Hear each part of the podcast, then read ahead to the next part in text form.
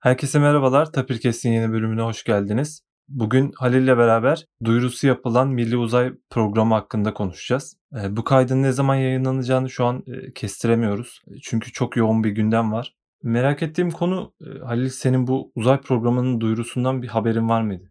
Yani duyuru yapılmadan önce duyuru yapılacağını biliyor muydun? Bu programın hayata geçeceğini biliyor muydun? Çünkü ben bilmiyordum. Sonrasında öğrendim. Hatta duyurudan sonra artık böyle insanlar sosyal medyada konuşmaya başladığı zaman öğrendim. Açıkçası benim de haberim yoktu. Hani biliyorsun duyuru akşam vakitlerinde yapıldı. Böyle bir etkinlik düzenlenmiş. Televizyonu açtığımda aslında bu duyuruyu, bu etkinliği görünce biraz şoklu oldum. Hani yani bu nereden çıktı hiç haberimiz yoktu filan dedim. Türkiye Uzay Ajansı'nın kurulduğunu biliyorduk ama 2018 yılından beri aktif bir şekilde böyle bir plan ortaya konulacağı, böyle bir çalışma yapılacağı halkla paylaşılmamıştı diye düşünüyorum. Ya da en azından biz bu duyuru yapılana kadar bu şekilde çalışmalar yapıldığını bilmiyorduk. Ama şunu da söylemek lazım. Yani bu konuda bilgisi olmayan kişiler muhtemelen bizlerdik. Çünkü sonradan internette bir araştırma yaptığımda çeşitli kanalların YouTube'da canlı yayında bu duyuru programını izleyip yorumladığını gördüm. Yani belki burada bizim biraz e, medyadan kopuk ya da sosyal medyadan kopuk yaşıyor oluşumuzun etkisi olabilir diye düşünüyorum.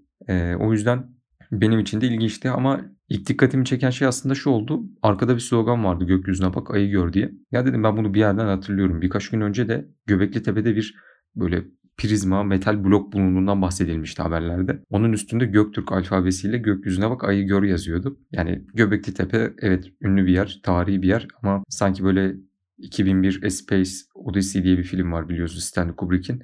Yani isminde yarı Türkçe yarı İngilizce söyledim ama bu filmde aslında geçen bir e, objeye benziyor. Daha önce geçtiğimiz aylarda Amerika'da çıkmıştı bu bir çölde. Aa uzaylılar mı geldi falan bayağı bir gündem olmuştu. Başka yerlerde de çıkmıştı ben görmüştüm haberlerde. Birkaç bölgede e, sırasıyla böyle dolaştığını söyleniyordu.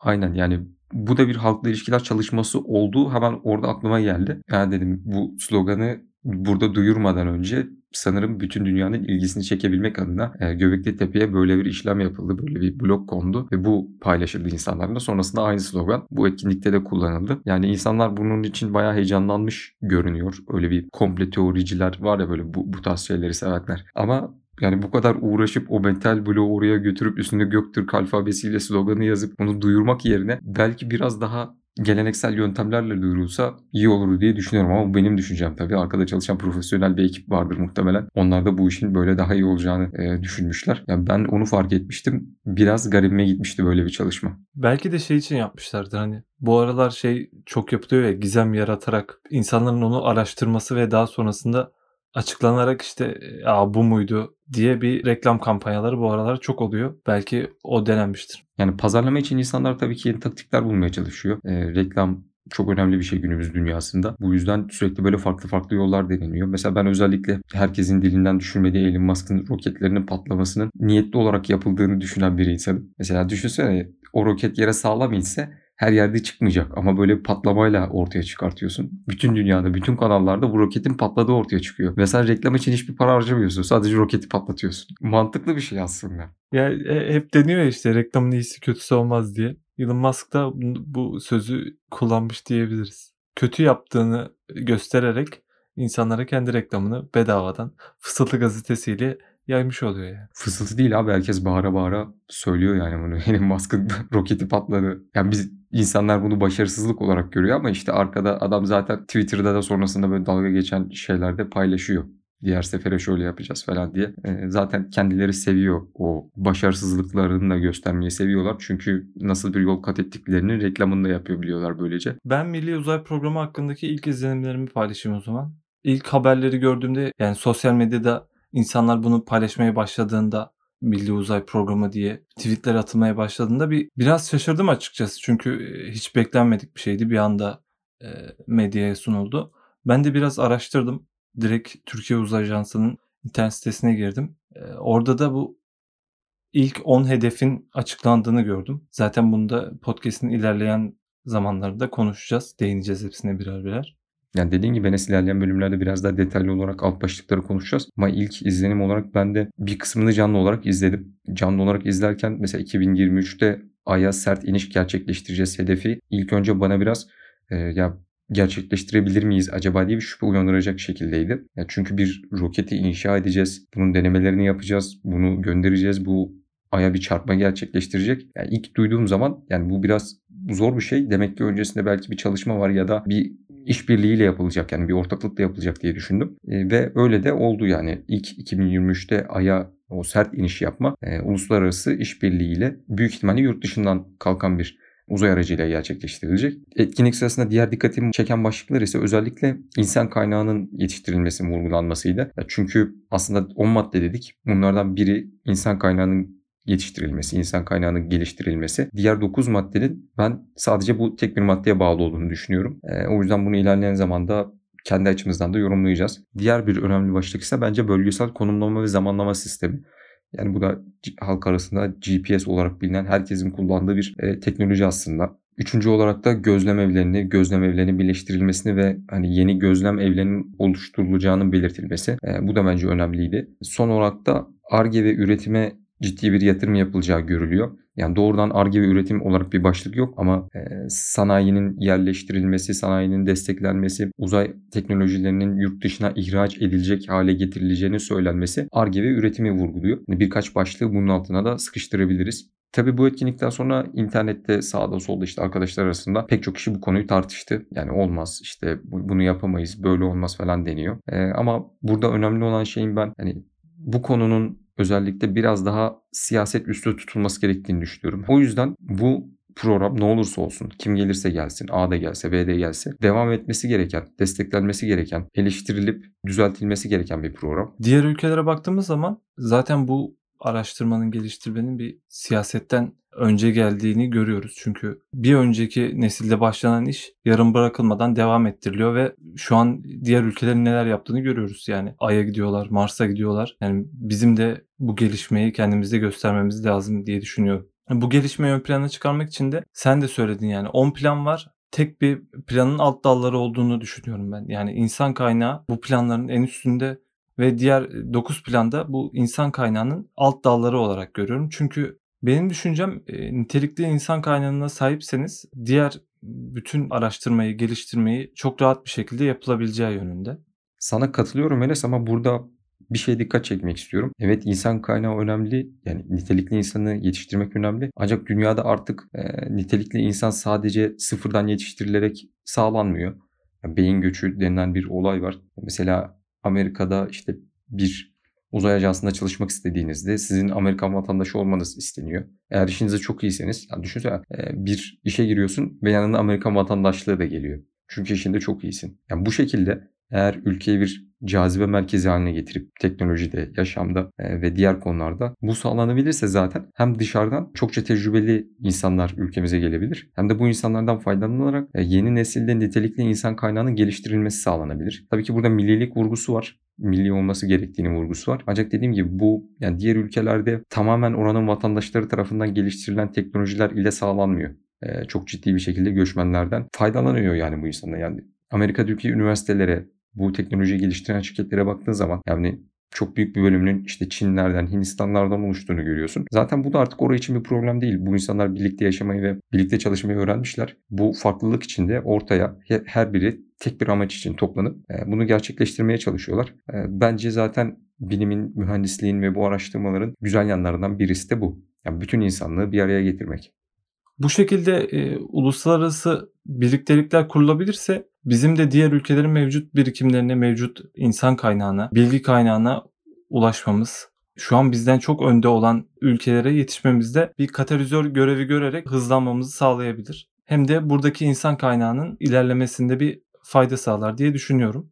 Ben de buna katılıyorum Enes. Yani bir öğrenci olarak mesela uzay programı odaklı bir üniversite oluşturulduğunu düşünelim ve benim orada okuduğumu düşünelim. Bu yüksek lisans doktora seviyesinde de olabilir ama bir üniversite düşün. Mesela lisans seviyesinde bu üniversite uzay teknolojileri alanında uzmanlaşmış bir üniversite. Yani buraya gittiğim zaman uzay tarihi, yani uzay teknolojileri neredeyse bütün milletleri kapsadığı için ve önemli bir geçmiş olduğu için farklı milletlerden, farklı tecrübelere sahip kişilerden eğitim almak belki güzel olabilirdi. Yine aynı zamanda bu şekilde sağlanabilecek bir ortam mesela asıl hedef kitleyi kendisine çekebilir. Yani hedef kitle dediğimiz kişi kim olabilir? Araştırmacı ve geliştirmeci insanlar olacağı için çoğunlukla merak eden, işte mühendisliği, matematiği, fiziği seven, bir şeyleri ortaya koymayı, bir şeyleri patlatmayı hatta seven insanlar olabilir diyebiliriz eğer diğer türlü yani monoton bir şekilde yaşamayı seven insanlarla bu işi yapmaya çalışırsak çok da başarılı olamayacağımızı düşünüyorum. O yüzden hani insanları, insan kaynağını yetiştirebilmek için evet eğitimin kalitesi önemli, sağlanan imkanlar önemli ama aynı zamanda bu şekilde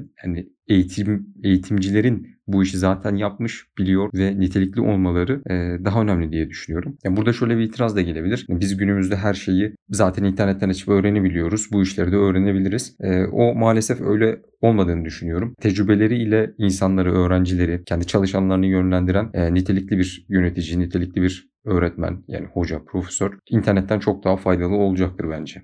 Ama ilk günden de mükemmel bir şey beklemek e, haksızlık olur. Çünkü yeni bir atılım. Yani milli teknolojilerimizi geliştirerek edindiğimiz tecrübelerle daha ileri gideceğimizi düşünüyorum.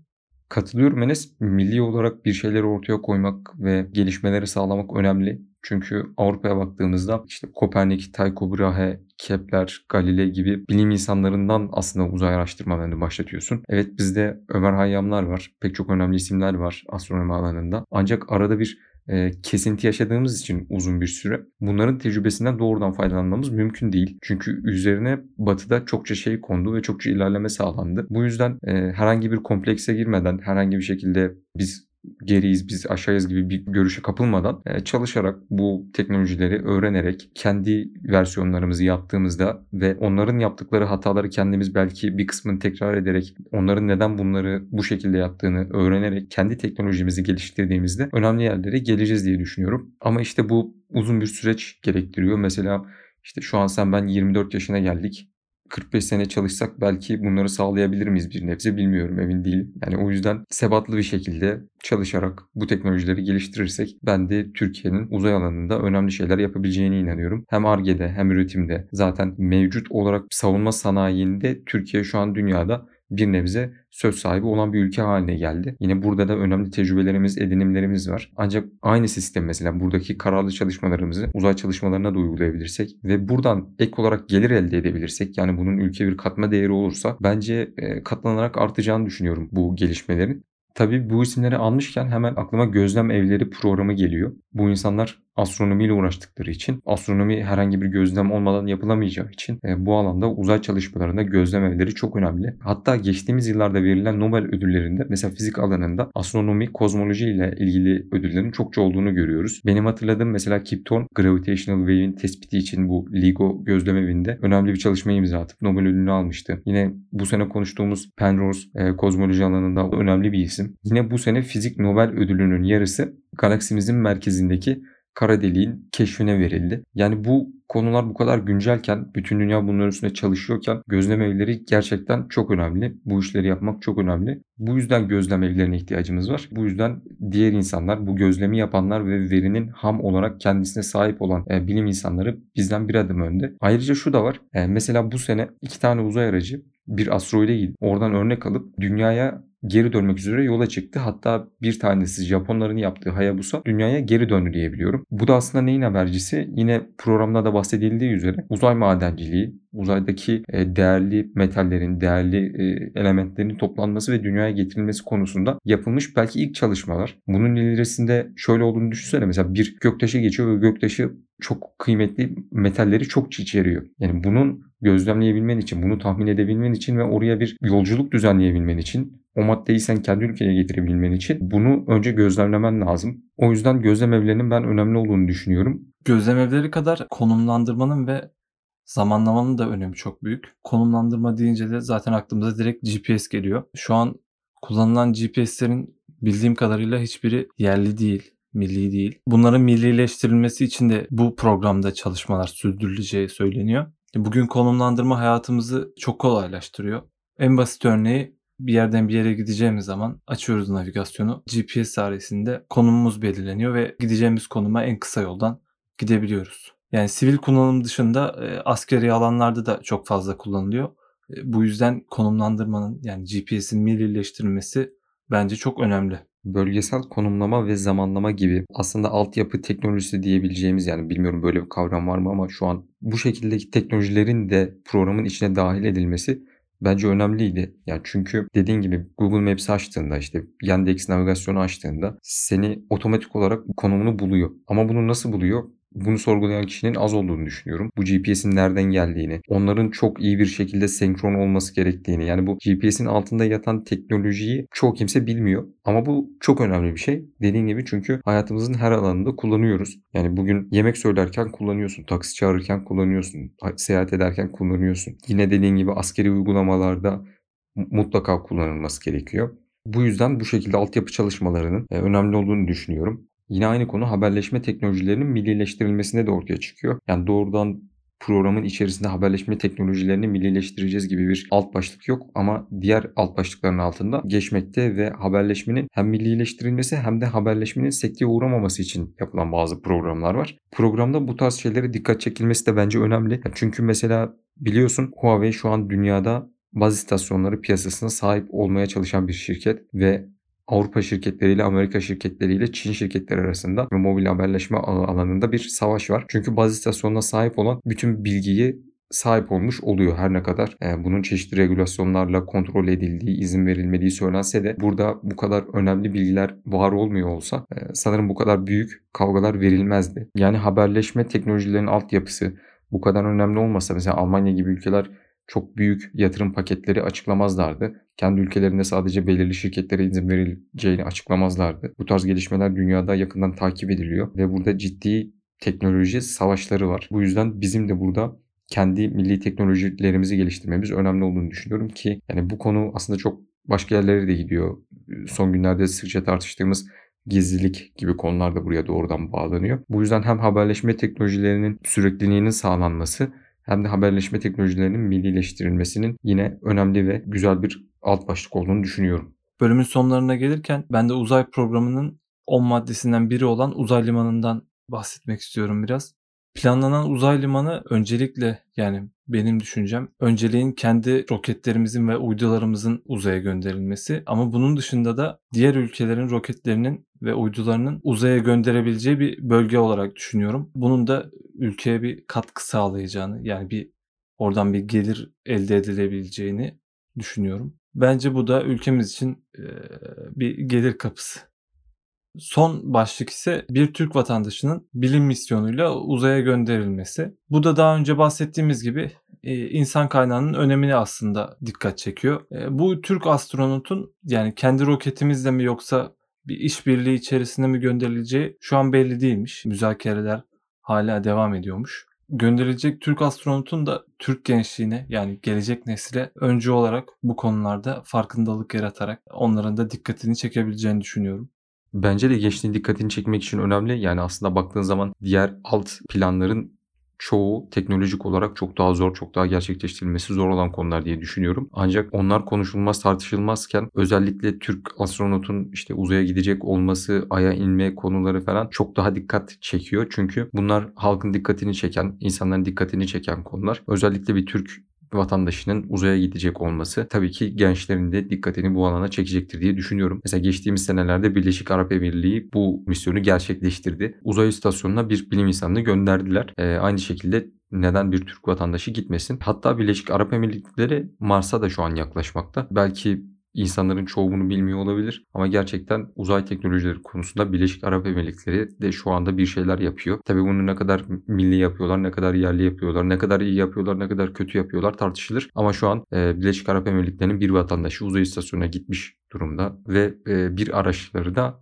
Mars'a e, yaklaşmış durumda. Bizim şu an bunları yapabilmemiz için çokça mesafe kat etmemiz gerekiyor. O yüzden dediğin gibi halkın dikkatini çeken, insanların dikkatini çeken çalışmalarında özellikle önemli olduğunu düşünüyorum. Kaydın başında maddelerin üzerinden teker teker geçeceğiz demiştim ama e, bazılarını yüzeysel olarak geçmek zorunda kaldık. Bunun sebebi de süreyi optimum tutmak. Çok uzatmamak istedik. Ama gerekli bağlantıları açıklama kısmına ekleyeceğiz. Oradan e, araştırmak isteyenler linkleri bulabilir. Bizi dinlediğiniz için teşekkür ederiz. İyi haftalar.